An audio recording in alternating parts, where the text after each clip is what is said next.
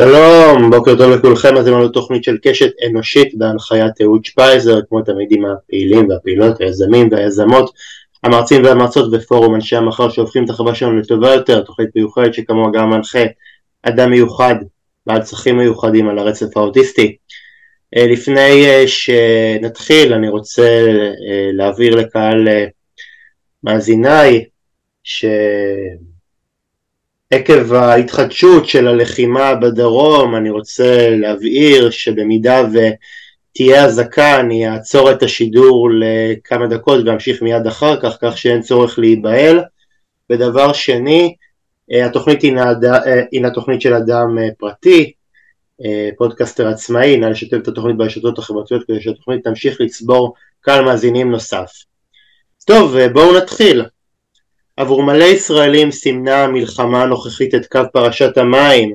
החברה הישראלית אה, אחרי המלחמה כבר לא תיראה אותו דבר, ומטבע הדברים השכיחה מחלוקות פוליטיות ודתיות אה, ושמה אותן בצד.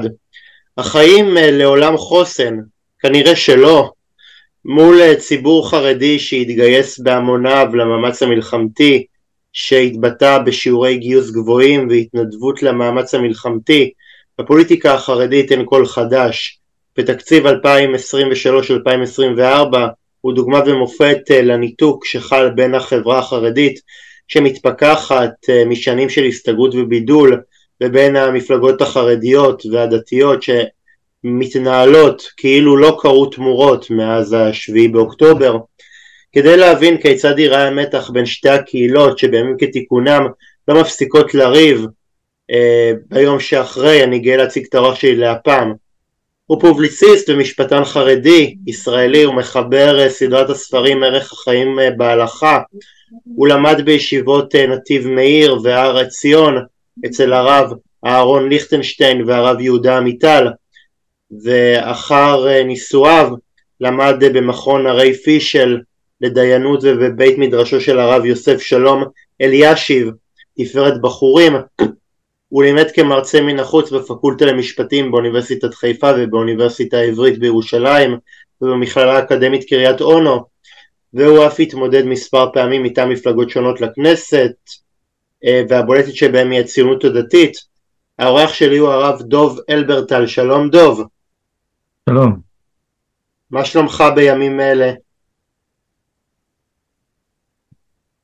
תמיד אני חושב שזאת אחת השאלות הקשות לענות עליהן בימים אלה, השאלה מה שלומך.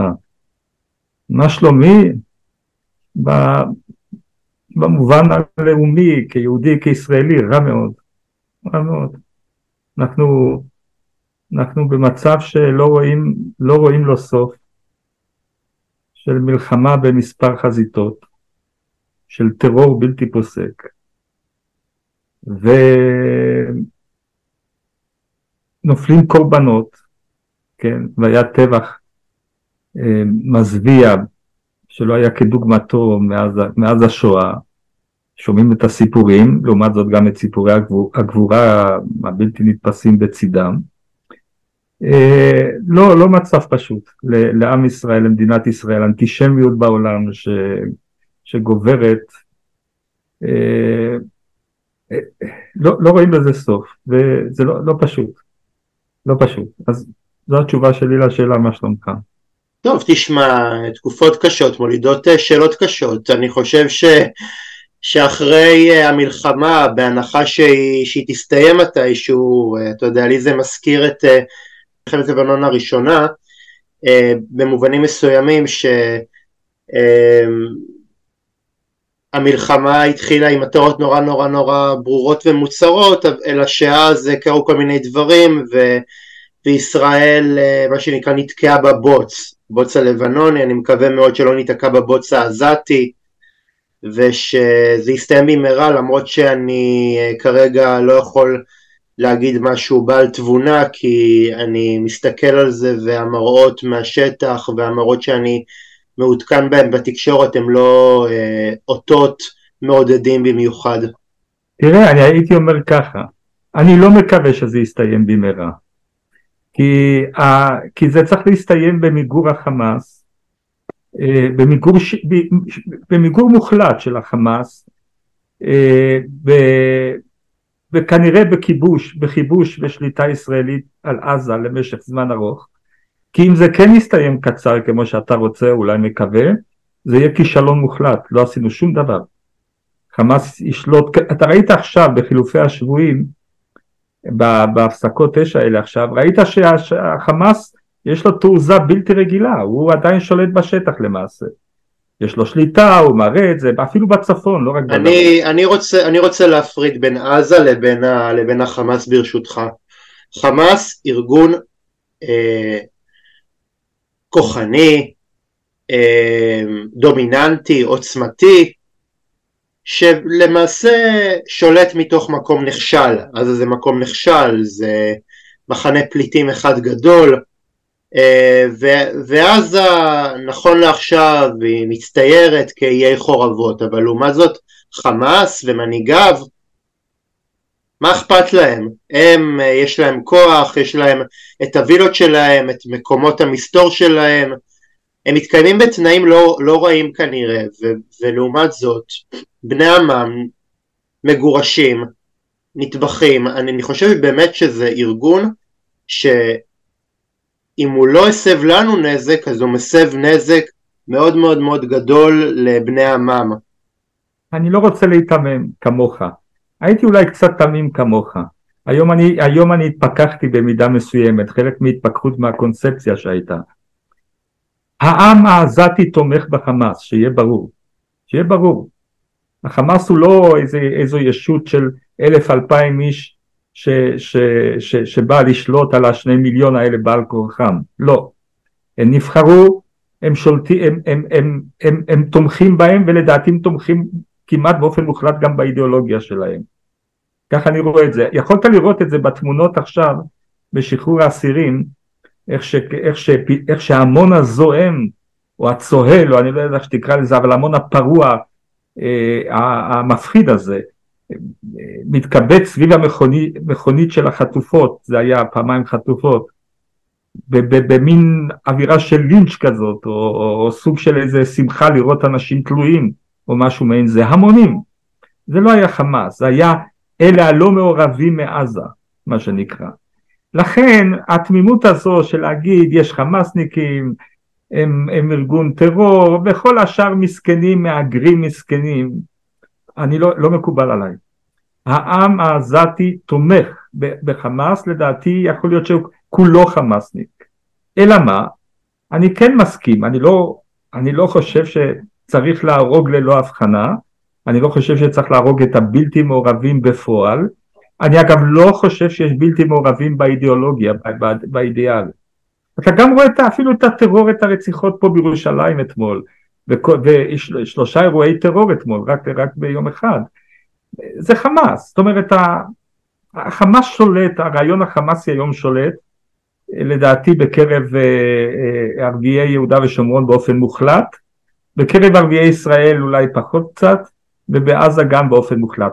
לכן, לכן הסוג האמפתיה הזו שאומרת ערביי עזה, המהגרים המסכנים, שהם צריכים לקבל סיוע הומניטרי, הרי אנחנו היינו, אנחנו אני מתכוון לישראלים בעוטף עזה בעיקר, במשך עשרות שנים, תחת אש טילים, תחת פחד מתמיד, תחת מהגרים כאלה שהיו צריכים לעזוב כשהיו מבצעים שונים, אף אחד לא דיבר על המהגרים המסכנים אז, רק פתאום כשזה מגיע למהגרים, והם בעזה הלא הבלתי מעורבים ישבו אז בבתי קפה וראו איך, ש, איך שזורקים טילים, משליכים טילים על, על, על, על, על עוטף עזה.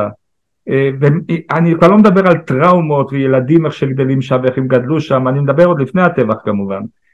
במשך שנים הם היו, הם סבלו, תושבי עוטף עזה ותושבי מדינת ישראל בכלל, כל פעם מיליונים נכנסו למקלטים בגלל שני טילים, אני יודע, בתל אביב או בירושלים, מיליונים. זה שום דבר, זה בסדר גמור, הם ישבו אז בשקט. פתאום כשהם צריכים להגר, העזתים, פתאום אה, לזוז קצת, כולם מרחמים עליהם, האסון ההומניטרי שיש שם. אני לא מקבל את זה היום. אני לא מקבל את זה, גם אז לא כל כך קיבלתי את זה, אבל היום ביתר שאת.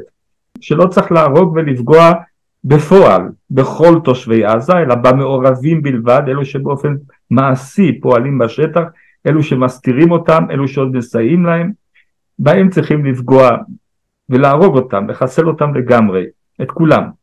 תושבי עזה לא, אבל להגיד שהם מסכנים ושהם מהגרים ושהם, אתה יודע, סוג של חפים מפשע שסובלים בגלל, ה, ה, ה, ה, ה, אתה יודע, פעולת חיל האוויר הישראלי הקשה והאכזרית, אני רחוק מאוד מזה, רחוק מאוד מאוד מזה. והייתי שמח אם היה אפשר להגר אותם מרצון למקום אחר את העזתים. זה לא. לא יכול לחזור למצב שזה היה לפני כן. לא יכול, לא יכול נקודה. זאת אומרת עזה צריכה להיות בשליטה ישראלית צבאית ואפילו מדינית כנראה במשך זמן רב. לכן אמרתי כשאתה דיברת על מקווה שתוך כמה חודשים או תוך זמן קצר זה יסתיים, אני מאוד מקווה שזה לא יסתיים ואפילו לא בשנים הקרובות. זה, זה ייקח זמן, זה כמובן לא יהיה אותו דבר בעוד שנה שנתיים, הדברים ישתנו, יירגעו איכשהו, אני מקווה שחמאס יחוסל ברמה כזו או אחרת, אבל אם אנחנו נעזור מיד אחר כך, כל הנוער הזה שהקיף את המכוניות של, ה, של, ה, של החטופות שם, כל הנוער הזה יחזור להיות חמאס וישלוט בשטח.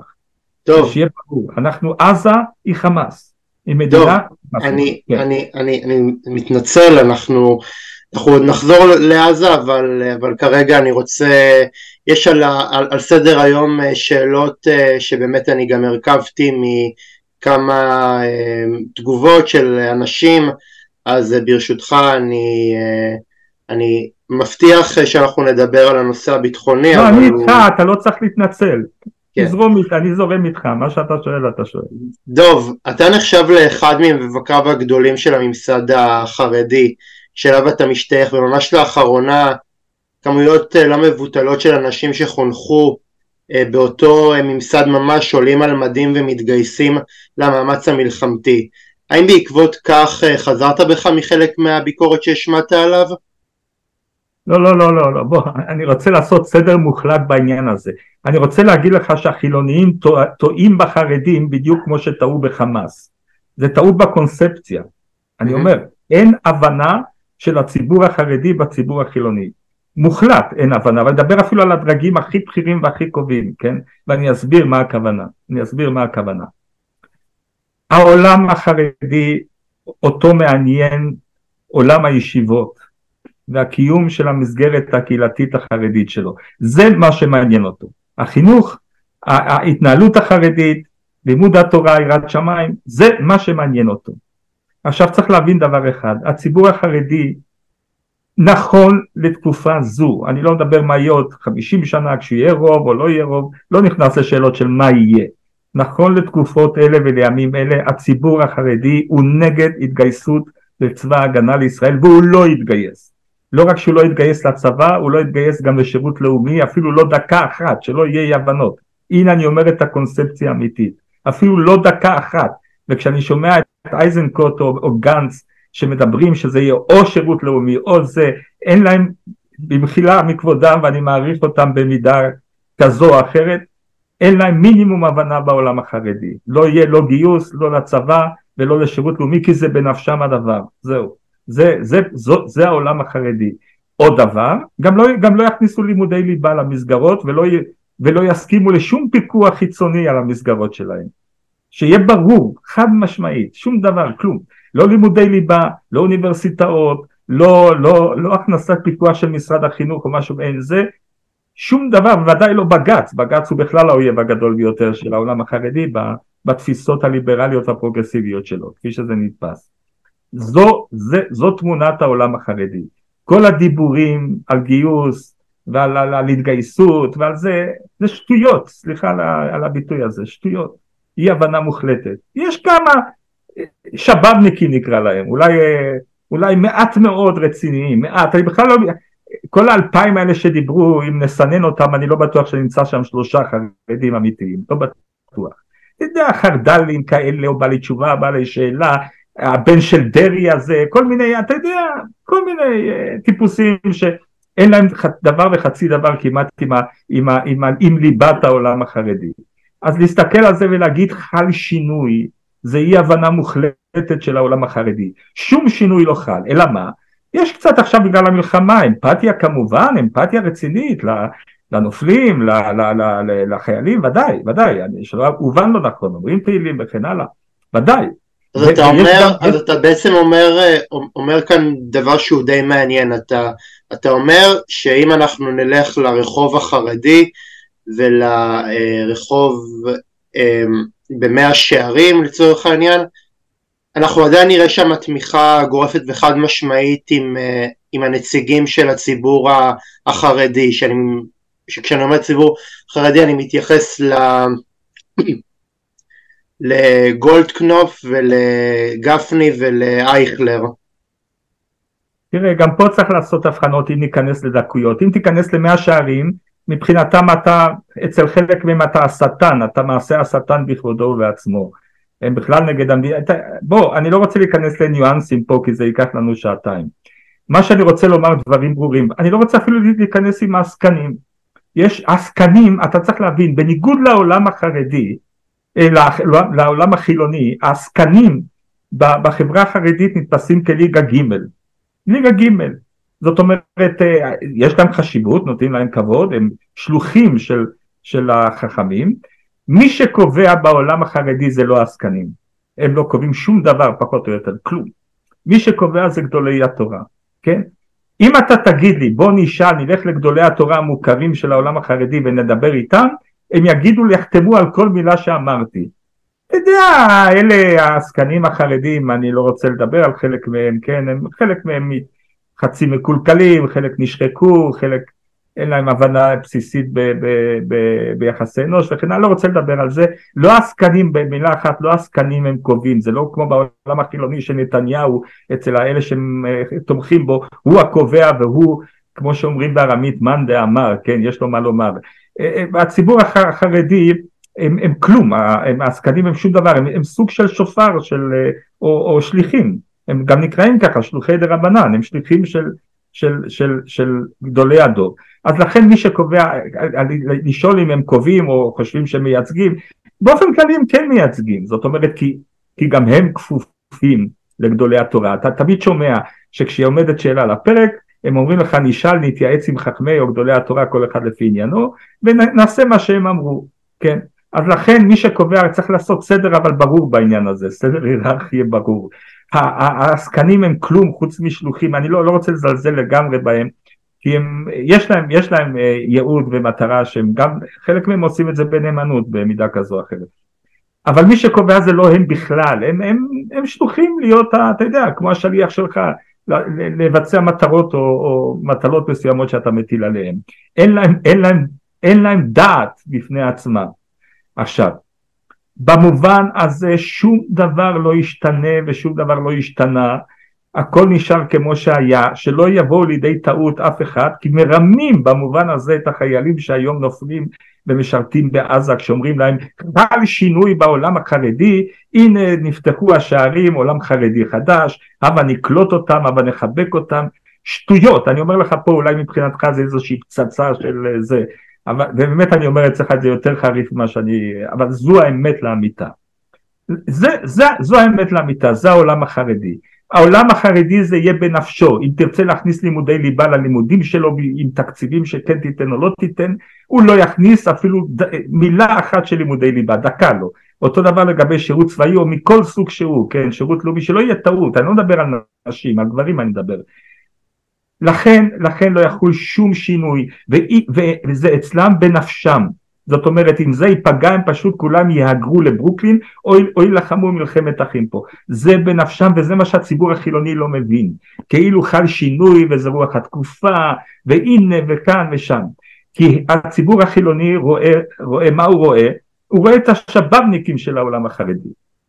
דוב, אה, בהרבה מובנים הפוליטיקאים החרדים אמרו כשהם קשרו את גורלם בגורלו הפוליטי של נתניהו, האם אתה מרגיש שיש בעקבות הקשר הזה הקהל חטא בציבור החרדי? אין שום על חטא שהדברים יובנו, הציבור החרדי, אני שוב אומר, אני רוצה להדגיש את העניינים האלה, שיהיה מובן, שאתה תצא פה בהבנה של העולם החרדי. לעולם החרדי אכפת החינוך שלו, עולם הישיבות, החיים הקהילתיים, בתי הכנסת, המקוואות, זה אכפת לו החיים הדתיים שלו, זה מה שאכפת לו. לצורך זה הוא צריך תקציבים, הוא צריך תקציבים כדי לממן את זה, הוא צריך תקציבים. לממן את הישיבות, חלק, לא הכל עם המימון של המדינה, לממן את הישיבות, לממן את, ה, את הקהילה, לממן את, ה, את, ה, את, ה, את הצרכים הקהילתיים, כל מה שקשור, אתה יודע, כל מה שיש. ביבי נתניהו, בנימין נתניהו נותן להם כל תקציב שהם מבקשים. אז לכן להגיד שהם מתחרטים או לא מתחרטים, הוא מצוין. בנימין נתניהו מצוין לעולם החרדי. כל מה שהם יבקשו ממנו הוא ייתן להם, ויותר מכך אפילו. אתה, אם אתה זוכר אפילו לפני הבחירות, בלז הייתה מוכנה כבר ללמוד, להכניס לימודי ליבה כדי, כי הייתה, יש להם בעיה תקציבית מאוד מעיקה, מאוד מעיקה. והם טיפה יותר, הם טיפה שונים בלז מההארדקור החרדי. והיו מוכנים להכניס במידה מסוימת לימודי ליבה, כן? בא, בא, בא נתניהו ואומר להם אתם לא צריכים, אני לא, אל, אל, אל תכניסו לימודי ליבה, אתם לא צריכים, אני אממן אתכם. אז, אז אתה שואל אותי, הם נושאים אותו על כפיים, תראה עכשיו בתקציב האחרון, כל מה שביקשו קיבלו, כל מה שמצאו, מיליארד דולר ל, ל, ל, ל, ל, ל, שמה, לחינוך, ועוד מאות מיליונים לדברים שאני יש בעצמי ביקורת על כל הסיפור הזה, על חלק ממנו. אבל, אבל הם קיבלו כל מה שרצו, נתניהו בשבילם הם יכולים לשאת אותו על כפיים, איזה חרטה, מה הם מתחרטים. חוץ מזה עוד דבר, עוד נקודה. לציבור החרדי היום אכפת עוד שני דברים, המסורת, מסורת ישראל, כן, חיזוק המסורת, ואכפת לו גם, היום הציבור החרדי הוא ימני, הוא לא סובל את השמאלנים בכלל, השמאלנים בשבילו הם, הם, הם, אה, הם מוקצה בחמת מיאוס, כל השמאל, אני לא מדבר רק על השמאל הפרוגרסיבי, השמאל הרפסני, השמאל שלא מבין את העולם הערבי, השמאל ש, שתלוש ממסורת ישראל, השמאל שהוא, שהוא אה, יהיר וכן הלאה. נתניהו מסמל את כל הטוב בעניין הזה, הוא ימני, הוא מסורתי, הוא נותן להם תקציבים, לכן כשאתה מדבר על חרטה אני לא יודע על מה אתה מדבר, הוא בשבילם מכרה זהב נתניהו גם במובן האידיאולוגי וגם במובן התקציבי. אז אתה אומר אה, שבהרבה מאוד אה, מובנים אה, אם אני, אם אני קורא נכון את המפה הפוליטית, לא שאני מתיימר להיות קובע מספרים או קובע נתונים, אתה אומר שבהנחה שהמלחמה הזאת תסתיים נתעורר לאותה מציאות שהשחקנים במגרש הפוליטי החרדים ימשיכו לתמוך בנתניהו ובממשלה הנוכחית כי הם רואים בה פרה חולבת תראה, כל, אני רוצה להגיד שני דברים בשאלה שלך, שאלה טובה. ראשית, המפה החרדית תישאר אותה מפה, אותה מפה. שבעה מנדטים שמונה ליהדות התורה, כולם יצביעו, וש"ס עשרה, אחד עשר מנדטים, תמיד אגב כל הסוקרים טועים בהם, שמים תשעה, שמונה ש"ס, אני לא יכול לתפוס איך כל פעם אפשר לטעות, כל, כל בחירות, אבל בסדר, זה סיפור אחר. ש"ס תקבל עשרה, אחד עשר מנדטים, ויהדות התורה את השמונה מנדטים שלה, נע בין השבעה לתשעה, איך שתרצה לראות את זה, זה יישאר, לא יכול שינוי במפה החרדית עצמה, שום שינוי לא יחול, רק שהדמוגרפיה תאמר את דברה והציבור החרדי יגדל, גם המנדטים יגדלו, כולם, רובם המכריע מצביעים אחרי מה שגדולי התורה אומרים להם להצביע, וש"ס זה סיפור אחר, ש"ס זה גם לציבור מסורתי, ספרדי, מזרחי, ש"ס זה סיפור קצת אחר. אני מדבר כרגע על אגודת ישראל ואתה יודע, הליטאים שם שמתחברים עם יהדות ישראל, יישאר אותו דבר כמו שהיה.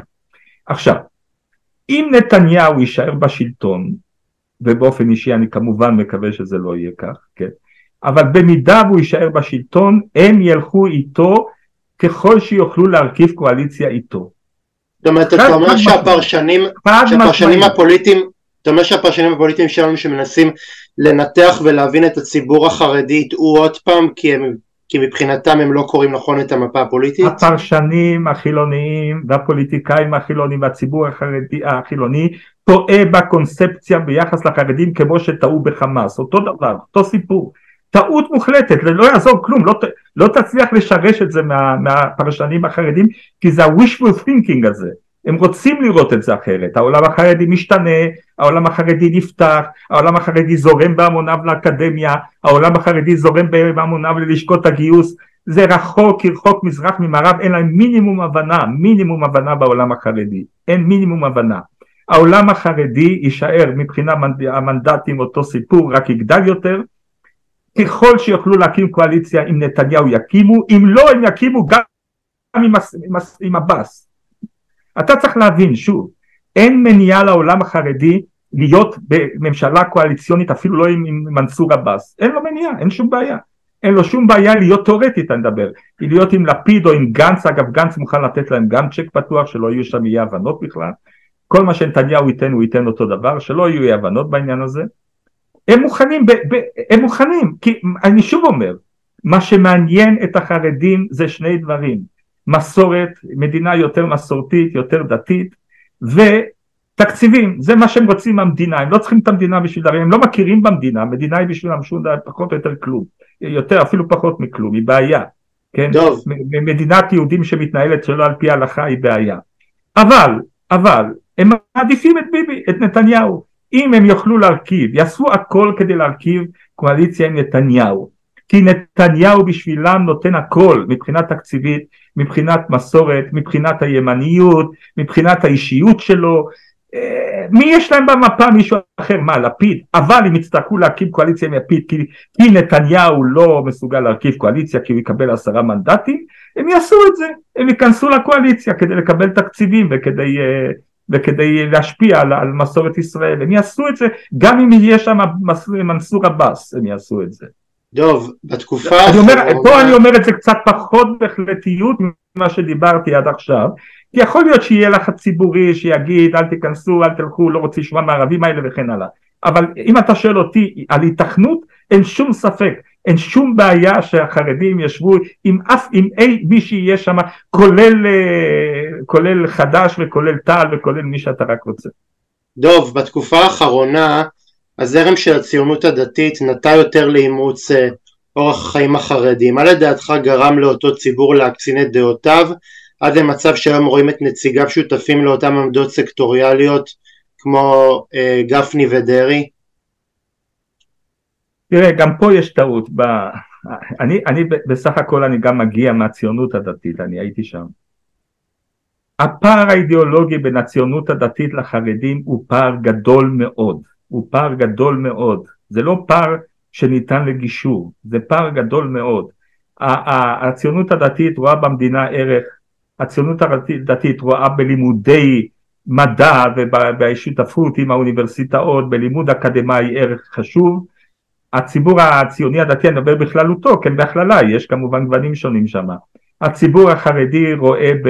ב, ב טוב, הוא, הוא, במובן הימני הוא כמובן, אה, במובן פוליטי במובן הזה הוא כמובן שקול למחנה החרדי, אבל הוא רואה במדינה ערך, הוא רואה בגיוס לצבא ערך עליון, ובכל מובן כזה הוא לא חרדי בעליל, זאת אומרת אין לו שום חרדיות. זה כמובן כמה משפיע על הציונות הדתית, כן? ולכן להגיד שיש פה איזה, עכשיו מה קורה? כמובן כשיש אויב משותף כמו השמאל הפרוגרסיבי וכמו אתה יודע התהליכים שקורים ב... אני לא צריך לספר לך להט"בים וכל מיני דברים שהם מבחינה דתית הם, הם, הם, הם, הם, הם אני לא רוצה להשתמש בביטויים קשים כן? אז כמובן שבנקודות כאלה הם מתאחדים כן? כשזה הולך על מלחמה נגד הליברליות ובית המשפט העליון והפרוגרסיביות וכל אתה יודע הקוסמופוליטיות וכל אהבת העולם הזאת וזה הם יהיו יחד עם, ה, עם החרדים, זה, אין בזה חידוש, כן? גם בשאלת חילול שבת, בסופו של דבר הם לא מוכנים לחלל שבת, והם, אגב הם יותר מהחרדים בעד החיבור בין הדת והמדינה, הרבה יותר מהחרדים. דווקא אני, אני אגיד לך משהו, והמדינה הוא לא עליון. דוב, תן לי שנייה גם, גם להתבטא. אמ, אני דווקא חושב שבדברים מסוימים הם גם הרבה יותר קיצוניים. הפוליטיקאים מהציונות הדתית, כי באיזשהו מקום אה, אם, אם הנטייה של הפוליטיקאים החרדים הם, הם להסתגרות ולבידול, אז הם דווקא רוצים אה, לייצב ולהפיץ את תורתם אה, ואמונתם עליי, והם רוצים שאני אהיה חלק מאותו אה, שיח, אז אני חושב שבמובנים מסוימים אה, סמוטריץ' ורוטמן הם הנציגים של אותה תפיסה שהיא אה, כפייתית והיא רוצה לכפות עליי אמונה שאני לא, לא מאמין בה, אז אני חושב שבמובנים מסוימים אה, הנציגים של הציונות הדתית הם הרבה יותר גרועים. תשמע, בשאלת החיבור, אמרתי קודם, אה, אה, בתוך דבריי, שוב, אנחנו בסד של זמן וכמובן מסגרת מטבע הדברים, אי אפשר להרחיב בכל הדברים האלה. אמרתי קודם, החיבור בין הדת והמדינה בציונות הדתית הוא חיבור הכרחי וערך עליון. מה שאין כן בציבור החרדי, זה לא ערך עליון. אתה צריך להבין, הציבור הציוני הדתי, האידיאולוגיה הציונית הדתית רואה במדינה ערך מאוד חשוב. ערך חשוב, ערך סמלי חשוב, ערך שאנחנו אנחנו חלק מה, מיום העצמאות, מקימום המדינה וכן הלאה. החרדים רואים במדינה צרה, לא ערך, צרה, כן? רואים בה בעיה מאוד קשה במדינה. לכן מבחינת החרדים לא הייתה שום בעיה נגיד לא להיות אזרח מדינת ישראל ובכלל להתנער מהמדינה הזו. יש לא מעט חרדים שבתוך ליבם מעוניינים בכלל בניתוק החיבור מהמדינה הזאת, רק מה, צריכים תקציבים, בכל זאת רוצים לשמור על מסורת ישראל, על, על, על תקרא לזה so called כפייה דתית מסוימת כדי שהפרסיה של המדינה לפחות תראה יהודית וכן הלאה, כן? ובזה הם לא שונים, זה, הציונות הדתית והחרדים נפגשים בנקודה של, של רצון לחבר בין דת ומדינה אבל לא מטעמם, זה לא מאותן סיבות בכלל, כמעט מסיבות הפוכות הייתי אפילו אומר. אתה צודק בזה שהציונות הדתית רואה בחיבור הדתי ומדינה איזה רעיון משיחי כמעט, כן, גאולי, כן, מגמה שצריכה להיות מגמה גאולית, משיחית, כך צריכה, כך, זה התהליך שאנחנו צריכים לעודד אותו כן הלאה, במובן מסוים, ואני אומר במובן מסוים, הם יותר כפייתיים בעניין הזה. החרדים באים למדינה, לא כ... רואים במדינה איך שהיא מתנהלת, כפי שהיא היום, רואים במדינה משהו כופרני בכלל, כן? לא רק שלא ערך אלא משהו שהוא, ואנחנו לא נשתף איתו בשום דבר פעולה, אבל אנחנו רוצים להשפיע על הפרסיה היהודית, ורוצים להשפיע על חיי, על גיור ועל נישואים וגירושים. במובן הזה החרדים הם לא פחות מהציונים הדתיים. טוב, מאז שהחלה המחאה נגד הרפורמה המשפטית וביתר שאת מאז המלחמה אה, גוברים אה, הקולות שקוראים לניסוח חוזה חדש בין המדינה לאזרחים שבחוזה הזה תופרד הדת מהמדינה. האם אתה כאדם אה, חרדי שותף לקריאות האלה? אז תראה, פה עד עכשיו, עד, בשיחה שלנו עד לרגע זה, אני, כל, מי ש, כל חרדי שישמע אותי יגיד שהצגתי אותו בצורה הטובה ביותר שניתן לייצג את הציבור החרדי, עד לרגע זה. עכשיו שאתה שואל אותי את השאלה הזאת, פה אני קצת יוצא דופן, אני מודה, אני מודה, אני לא בקונסנזוס הליבתי של הציבור החרדי בנקודה הזו. אני חושב לשאלה שלך שצריך להיות חוזה חדש בין דת ומדינה. פירוש הדבר ש, ש... להפריד בין הדת למדינה, זה מה שאני חושב. הגיע הזמן להפריד בין הדת והמדינה, זה בניגוד כרגע לאתוס, לאתוס החרדי, כן? אבל אני חושב שזה מה שצריך לעשות. אה, ונניח אה, אתה... עכשיו אני אסביר לך גם למה, אולי... לא, אבל, אבל אני שואל אותך דוב, אתה הרי מסתובב אה, בחברה שהיא חברה חרדית ואני, ואתה לא מייצג עמדות שהן בונטון, זה לא עמדות שאני יודע, אני אשב איתך ואני אגיד וואו, טוב, הוא, הוא, הוא קונפורמיסט קלאסי, הולך עם הזרם, אתה, אתה שוחה נגד הזרם ובהרבה מאוד uh, דברים ובהרבה מאוד השקפות שלך אתה הרי, אתה הרי מאוד מאוד מאוד אה, לא, לא מיינסטרימי בשום אה, מובן, אז האם אתה אה, סופג קיתונות של, אה, של אש בגלל הדעות שאתה מביע על הפרדת דת ממדינה? תראה, אני אגיד לך משהו, אני אגיד לך משהו, ההנחה, נקודת ההנחה שלך היא לא מדויקת. במובן מסוים אני מיינסטרים קלאסי, כמו שדיברתי איתך עד עכשיו. אני מיינסטרים קלאסי, שמרני אפילו. אני, אני חרדי שמרני במובן איך שדיברתי איתך עד עכשיו. יש שתי נקודות בלבד כמעט, ואני באמת יש לי ביקורת מאוד קשה בנקודות האלה, ובאחת מהן אני סופג ביקורת יותר קשה, בשנייה פחות קשה. בעניין על הפרדת דת ומדינה אני סופג ביקורות, אבל פחות קשות. פחות קשות כי כמו שאמרתי לך כן, קודם, לחרדים לא אכפת בעצם באופן עקרוני להפריד בין דת ומדינה, שלא כמו הציונות הדתית. לא רק שלא אכפת להם, יש חלק שהיו מאוד מעוניינים להפריד בין הדת והמדינה. רק יש להם את הבעיה של התקציבים. מה יקרה כשיפרידו דת ומדינה, לא יהיו מפלגות חרדיות, כן, זו, זו, זו המשמעות, כן, או דתיות אפילו, כן, לא, לא, אמור להיות שלא יינתן תקציב של המדינה לעניינים דתיים כמו באמריקה, וזה בעיה, זה יוצר בעיה. זאת אומרת ההתנגדות היא התנגדות יותר טכנית אם נקרא לזה כך והרבה פחות אידיאולוגית. לכן אין להם כל כך בעיה איתי בנקודה הזו חוץ מזה שאני אם, אם, אם, אם יקשיבו לי אז זה, זה יכול לגרום בעיות תקציביות וגם עוד נושא מסוים בהקשר הזה. בכל זאת יש רבים שאומרים אנחנו כן רוצים לאכוף את עצמנו על החילונים ועל המדינה. כי אנחנו מדינה יהודית לא ככל העמים בית ישראל. יש, הטיעון הוא חזק הטיעון החרדי שלא רוצה להפריד את הוא גם טיעון חזק.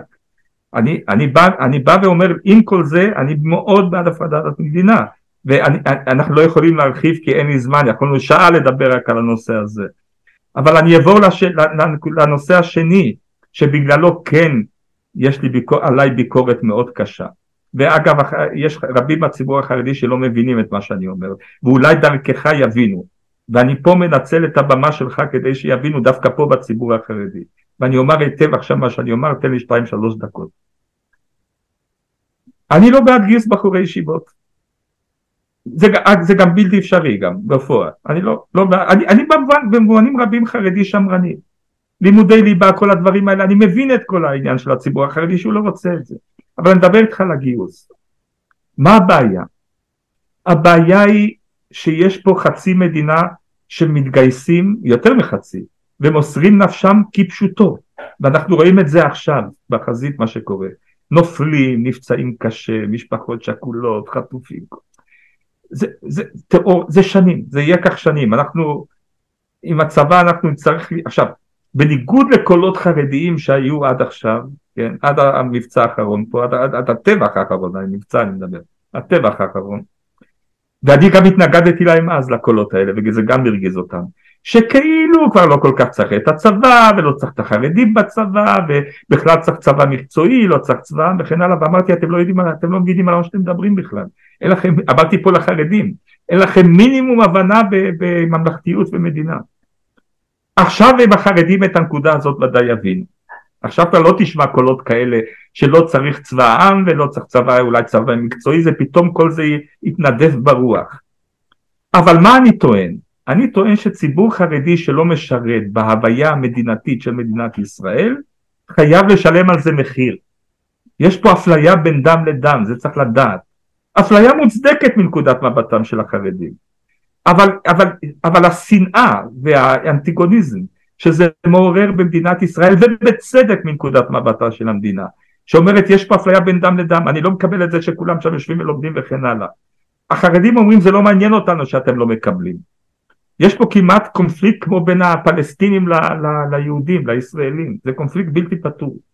אבל אני טוען שלכל הפחות הם צריכים לשלם מחיר. אני אני צריך לשלם מחיר כן כן? אני במקרה שירתתי, לא משנה הרקע האישי, אני הייתי בשריון עשרות שנים, קצין אפילו בצבא, לא משנה.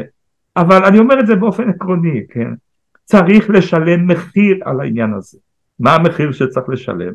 אז לאחרונה יצאתי ב, בדבר שהוא מבחינתי כמעט אה, פשוט, שצריכים לבטל לחרדים את הזכות לבחור ולהיבחר.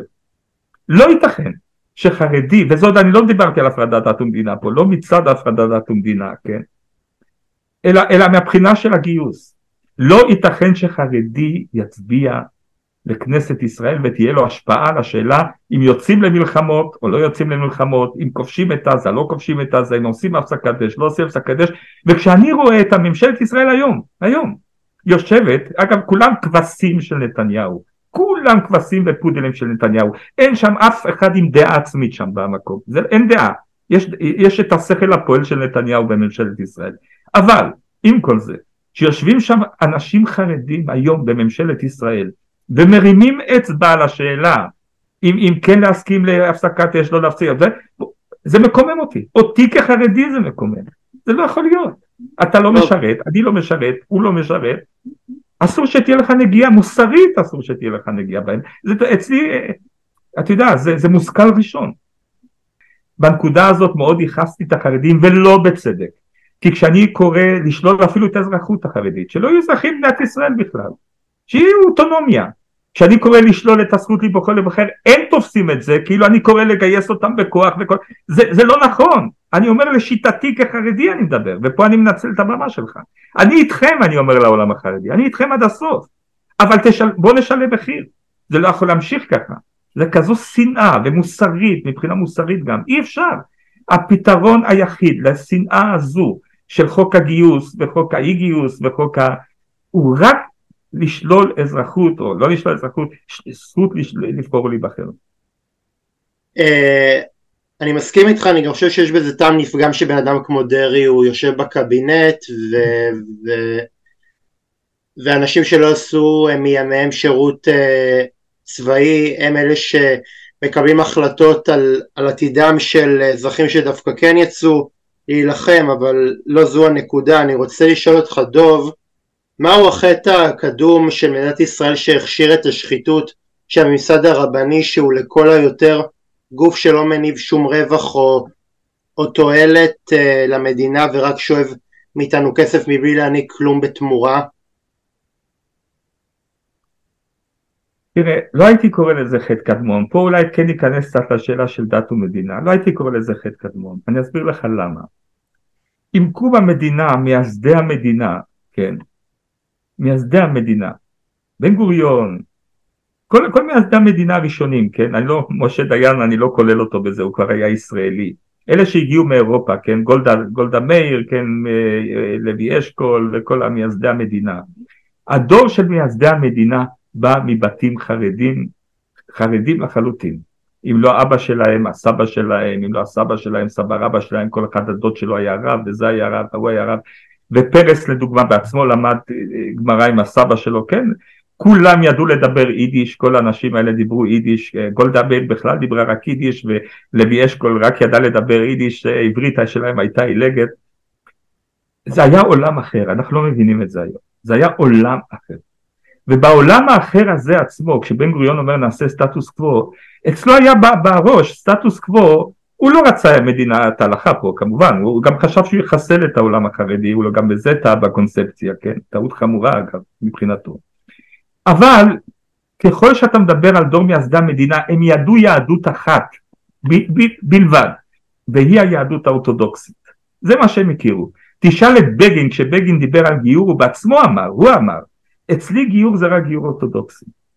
לכן דור מייסדי המדינה, כולל אגב בגין עצמו כמובן, דור מייסדי המדינה זה דור שכן חשב, רבנים, מדינה יהודית, חשוב, ואורתודוקסי, הכל על בסיס אורתודוקסי. וכך נוסד, נוסד הרבנות, וכך נוסדה, נוסד הסטטוס קוו של נישואין וגירושין על פי ההלכה, והכל היה בסדר, כולם כך ראו את היהדות. זו הייתה אסלאם יהדות, לא הייתה יהדות אחרת בכלל. מי דיבר על להט"בים, או גיור קונסרבטיבי, או דברים כאלה? מי העלה בדעתו דברים כאלה? כל זה השתנה ומתנפץ לנו במשך 40-50 שנה האחרונות. התרבות פה התהפכה על פיה. הנוער גדל, הנוער כמו שחזן אמר, חזן היה אחד ממייסדי, אה, כן, מפ"ם ההיסטורית, איש שמאל ליברלי ידוע, ואמר אנחנו רצינו לגדל דור אידיאולוגים של יודע ציון וגידלנו דור של בורים.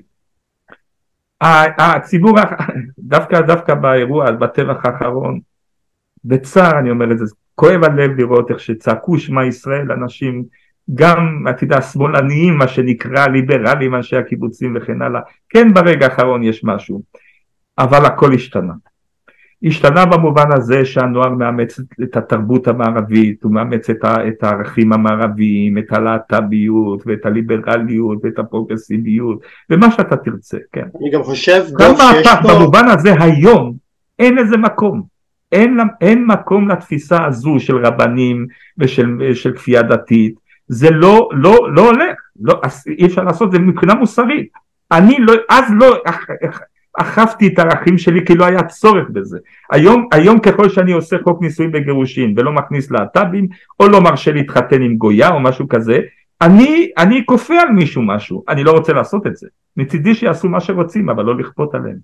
אני חושב שיש פה גם פרדוקס בין אה, שני זהויות שהן אה, באיזשהו מקום מנסות להרכיב את, את העם שלנו, אבל מצד שני כל הזמן מתנגשות זה בזה, זאת אומרת הזהות הדמוקרטית מחד והזהות היהודית מאידך, ואני חושב ש, שבעצם הזהויות האלה בעצם יוצרים קונפליקט מאוד מאוד מאוד ענק.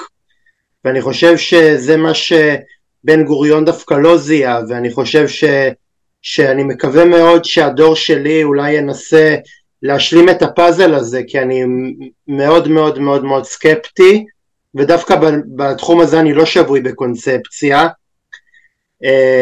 כי אני באמת באמת באמת חושב שיש פה שני ציבורים שכל אחד מהם אה, קורא את המציאות מהפוזיציה שלו ויהיה מאוד מאוד קשה ליישב את, ה, את האי אה, דיאלוג ביניהם. זה לא יהיה קשה, זה בלתי אפשרי. בלתי אפשרי. תהום פעורה בין הציבור החילוני לציבור החרדי. אני, אני, אני ברשותך דוב, אני ברשותך דוב מנסה להיות קצת פחות פסקן, כי אני, כי אני גם בן אדם ש... שהוא, אה, שהוא, שואל, שהוא שואל שאלות בהרבה מאוד מובנים ואני הרבה פעמים גם, אה, גם, גם במובנים מסוימים, גם בהיבט האידיאולוגי, שדרך אגב האידיאולוגיה שלי מאוד מאוד השתנתה מאותו יום בשביעי באוקטובר, אה, אז אני, אז אני כאילו שואל שאלות שגם הרבה פעמים גם מאתגרות אולי את, את, את התפיסה של הרבה מאוד אנשים אה, שבאים עם, אה, עם תובנות אה, מובנות אז, אז, אז מחילה, אתה יודע, אני, אני, אני כמובן מכבד כל בן אדם שבא להתראיין אצלי, אבל אתה יודע, אני, אני באיזשהו מקום גם, גם מחזיק בכל מיני דעות, ואני באיזשהו מקום גם מנסה לאתגר אותם כל פעם מחדש. אז תראה, אני, אני אומר את דעתי, אני אומר את דעתי, אני לא אסתיר אותה, תהום פעורה שלא ניתן לגשר עליה. זאת אומרת, מי שמאמין בתחבורה ציבורית בשבת, מה יש לו משותף עם, עם, עם, עם, עם, עם אדם שחושב שתחבורה ציבורית בשבת זה חילול, חילול שבת, ש, ש, שזה אסון לעם היהודי? איך, יכול, איך אפשר לגשר על זה? אפשר רק לגשר על זה במובן הפוליטי, וזה מה שאני מנסה לעשות, בהפרדת דת ומדינה. זה הגישור היחיד שאפשר לעשות.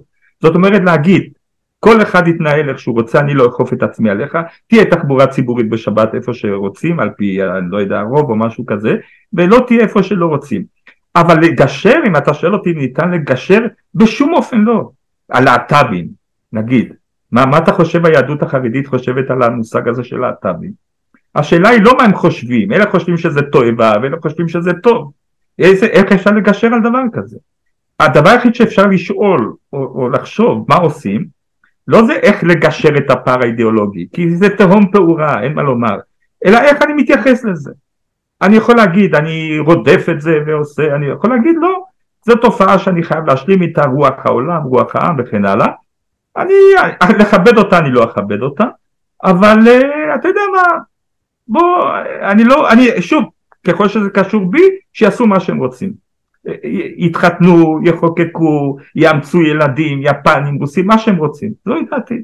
תן להם לעשות מה כל אחד מה שהוא רוצה. רוצים הלהט"בים, שהמדינה תחוקק כל מה שהיא רוצה לטובת הלהט"בים, זה מה שאני לא. חושב. אבל להגיד שאני אכיר בזה, או להגיד שאידיאולוגית יש איזשהו קשר לעניין הזה, זה, זה לשקר. תהום פעורה בין ציבור חילוני לציבור חרדי שלא ניתן לגשר עליה, שלא יהיה הבנה, אני לא מסכים עם ההיסוסים שלך, אלא אם כן אתה בעל תשובה, אתה רוצה לחזור בתשובה, תתקבל באהבה.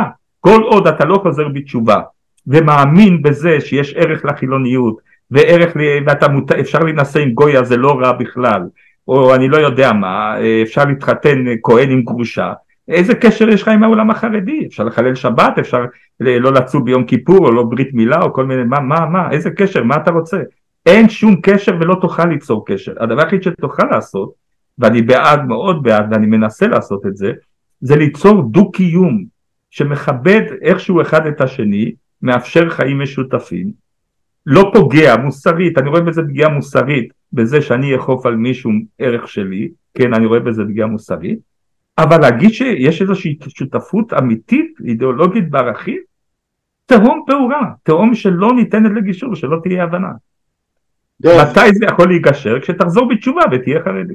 דוב, כמי שבעבר uh, מתח ביקורת על מפלגת ש"ס, האם אתה רואה את המחיצה הבין הדתית בין המפלגות החרדיות באה לסיומה? תראה, יש פה עליות וירידות, תלוי מה אתה קורא מחיצה, אני לא מחיצה. אתה שואל אותי ככה, הפער, הפער הדתי, הדתי בעין, כן? בין חרדי, בין מזרחיים לאשכנזים, זה פער שמדינת ישראל לא תסגור אותו כנראה לנצח, עד ימות המשיח. זה יישאר אה, פער ברמות כאלה יותר שקטות עד שיקום איזה אמסלם ובכנסת יעלה את זה שוב על, ה, על הבונבונים האשכנזים וזה זה כל פעם הרי צץ באופן אחר. המצב הגרוע ביותר, אני לא יודע איך תקרא לזה הגרוע ביותר, אני לא יודע איך להגדיר את זה, זה דווקא בעולם החרדי בהקשר הזה. זה גם פה פער שלא ניתן לגישור. בעולם החרדי, ספרדי שהוא מזרחי אמיתי, כן, לא שהשתכנז, שעבר פירמוט, כן, יש רבים כאלה שעברו פירמוט, במובן מסוים, במובן מסוים בלבד. דרעי לדוגמה קצת עבר פירמוט, אני, אני אתן לך דוגמה, הוא, הוא אולי פחות, אבל יש אצלו במפלגה נגיד אה, ארבל או מה כאלה, עברו פירמוט אשכנזי. ככל שזה לא כך וככל שתישמר התרבות הספרדית האותנטית, יהיה פער בלתי ניתן לגישור בעולם החרדי בין המזרחים לאשכנזים, הם לא יתחתנו אחד עם השני, אני לא אומר שלא יכבדו אחד את השני, אני לא אומר, אבל עולמות שונים לחלוטין. במובן הזה זה הרבה יותר מצומצם בחיבור, בציבור החילוני. נפגשים באוניברסיטאות, לומדים יחד, מסיימים תואר יחד, אה, רפואה, עריכת דין, מה שלא יהיה, פחות או יותר אה, מתחברים בתרבות וב setup התודעתי. אצל החרדים זה לא כך. אצל החרדים המנהגים השונים,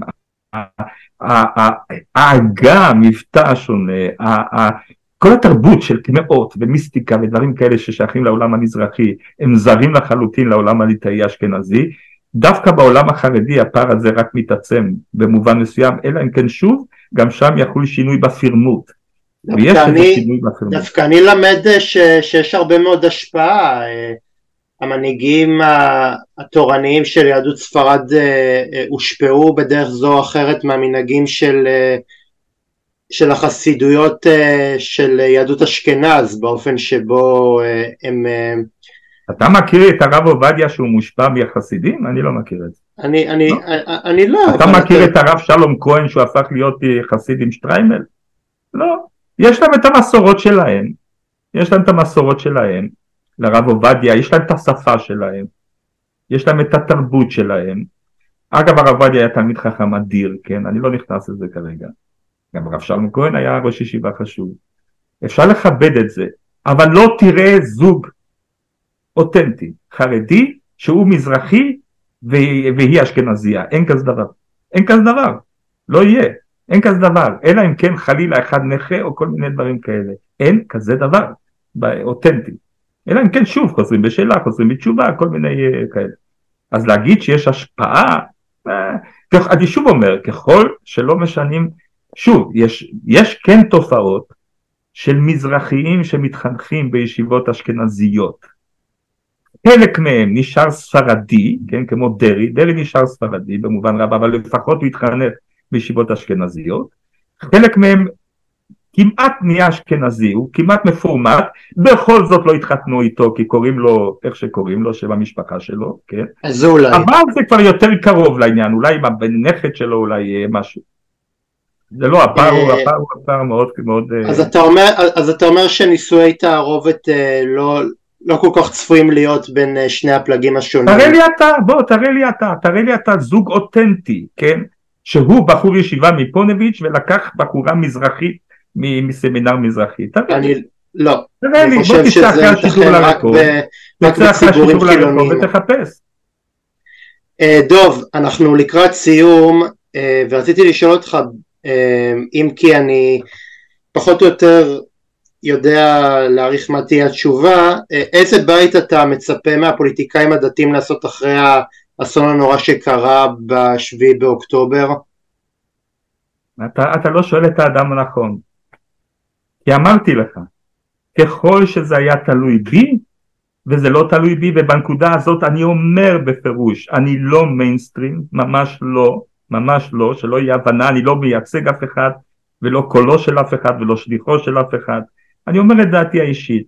דעתי האישית היא נגד מפלגות חרדיות ודתיות. זוהי דעתי האישית. כי לדעתי האישית אין מקום אין מקום במצב הנוכחי של מדינת ישראל של התרבויות השונות, של השמאל והפרוגרסיביות ובית המשפט העליון והליברליות, אין מקום לחיבור בין דת ומדינה, אין מקום, מבחינה מוסרית, מבחינה עניינית, מבחינה פרגמטית, אז אתה שואל אותי על המפלגות הדתיות מה הן צריכות לחשוב אחרי זה? זו התשובה שלי, הן צריכות לחשוב שיש פה שני עמים וצריך להתייחס בכבוד אחד לשני, זה המינימום האפשרי, ולהתייחס בכבוד פירוש הדבר. בואו נתאחד במובן זה שלא נאכוף אחד על השני את הערכים שלנו. כל איש את חייו יחיה, הם ייתנו לנו לחיות, ניתן להם לחיות, ופשוט שלא יהיו מפלגות דתיות וחרדיות. הנה, אתה בעצמך קודם דיברת קצת בצורה חריפה על הציונות הדתית שרוצה להפוך אותך למדינת הלכה וכן הלאה. את זה צריך לחסל, לסיים עם זה, זה מה שזוהי דעתי, לכן אתה שואל אותי מה, מה הן צריכות לחשוב ואיך צריכות, אף אחד מהן לא, לא יסכימו איתי כמובן, הן רוצות כוח, רוצות עוצמה, רוצות כוח פוליטי, רוצות כן לאכוף עליך את עמדת, עמדותיהן. ויש בזה טעם, אל תבין אותי לא נכון, אני מאוד מבין את הגישה שאומרת מדינת ישראל לא ככל הגויים בית ישראל, אנחנו צריכים להיות מדינה יהודית, כן צריכים להיות בשבת אה, בלי תחבורה ציבורית, כן צריכים, צריך להיות פה חוק נישואים וגירושים, אני מאוד מבין את המהלך הזה, שלא יהיה לא נכון, אני רק לא מסכים איתו, ולכן אתה שואל את האדם הלא נכון, פעם הבאה תראיין את האדם הנכון. טוב, אני, אני אני אנסה לברר uh, במגזר החרדי אם יש uh, מרואיינים uh, ש, שבאיזשהו מקום אוחזים בגישות שהן מנסות לערער על המיינסטרים. דוב, לסיום, כיצד אתה מעריך שאנחנו כחברה צריכים להיערך לקראת מצב של עלייה בשילוב החרדים בצה"ל ובדריסת הרגל של החרדים בשוק התעסוקה ובכלל? לא, לא יהיה שינוי. לא צריכים להיערך לשום שינוי, לא יהיה שום שינוי, שום שינוי לא יהיה, לא צריך להיערך, אני יכול להרגיע בנקודה הזאת, החרדים לא ילכו בהמוני, אה, שוב, אני, אני, אנחנו לא יכולים להתפרס על 60 שניות בעניין הזה, כן? הליטאים לא יצאו מהישיבות שלהם להתחיל לעבוד, הכל יישאר אותו דבר, אולי אפילו להפך, לא ילכו לאוניברסיטאות, הכל יישאר אותו דבר, לא יתגייסו, הכל יישאר אותו דבר, אין שום צורך להיערך בנקודה הזו. אם אתה שואל אותי, להיערך במובנים הפוכים, לתת עוד יותר תקציבים כמו שנתניהו עושה וכן הלאה, אה, בעצם כל מה שהם מבקשים הם מקבלים, אני לא אומר את זה בציניות, אני גם לא אומר את זה בכעס או משהו כזה, כי אני כן מבין את הצדדים האחרים. תבין דבר אחד, לליטאי, מישהו בזרם הליטאי שלדעתי זה המגדלור של העולם החרדי, המגדלור של העולם החרדי זה הציבור הליטאי, לא החסידי, לא הספרדי, זה הליטאי, אשכנזי. במגדלור הזה עולם הישיבות הוא הדבר המכונן, ה-DNA של, ה, של העולם הזה, של התודעה שלו, של האידיאולוגיה שלו. הוא לא ייגע בזה, לא ישתנה שום דבר בעניין הזה, אף אחד לא יצא פתאום לעבוד, לא יהיה איזה פרץ של החרדים שהולכים לשוק העבודה או דברים כאלה. כמובן, מתרח... הדמוגרפיה מתרח... מתרחבת, הציבור מתרחב, אז בין מיליון אנשים תמצא שוליים יותר גדולים, השוליים שכן הולכים לעבוד, שלא נמאס להם, לא קשה להם, לא רוצים, חצי, חצי חוזרים בשאלה, חצי חרדים חדשים, כל מיני טיפוסים, אז תמצא, אתה תראה כן יותר שוליים, אז תעשה מה שתעשה כדי לעזור להם, כמו שאתה עוזר לכל אזרח ישראלי למצוא ל, ל, ל, כמו ל, ל, ל, לפריפריה או לעיירות שצריכות חיזוק וכן הלאה, גם תעשה פה. אבל אם אתה שואל אותי על איזה מערך המוני של שינוי או זה, לא צפוי שום שינוי. אפילו לא תזוזה כחוט השערה אם אתה שואל אותי. טוב, אה, דוב, אה, עם המסרים הפסימיים האלה אנחנו נסיים. לא, לא, זה לא פסימי, למה פסימי? רגע, למה פסימי? מבחינת העולם החרדי זה מאוד אופטימי, שיהיה לך אי הבנה. להפך, זה היה פסימי אם היו מקבלים את השאלה שלך, הכל משתנה ודברים זה. לא, לא, לא, לא, אז, אז אני ברשותך... אל תגיד פסימי, אל תגמור את זה פסימי, זה אופטימי לחלוטין. דוב, תהיה סבלני בבקשה.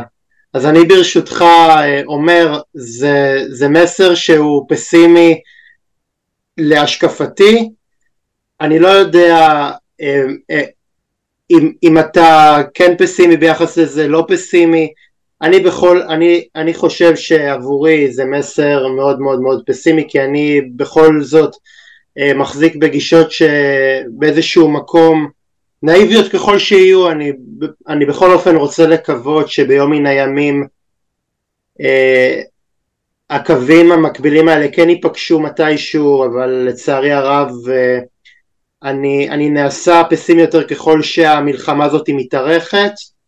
אז, אז בוא נגיד עם המסרים האפורים האלה אנחנו נסיים ואני מאוד מאוד מאוד מודה לך שבאת להתארח אצלי חרף המחלוקות בינינו תודה לך על הבמה המכובדת הזאת, תודה אני לך. מקווה, אני מקווה מאוד אה, שבאמת אה, המסר עבר ושהמאזינים ימצאו עוד איזושהי תובנה מעניינת. ואם גם אתם רוצים לקחת חלק בתוכנית שלי רבותיי נעצרו איתי קשר למייל או לטלפון. אני הייתי אהוד שפייזר אתם הייתם על קשת אנושית. תודה רבה ושבת שלום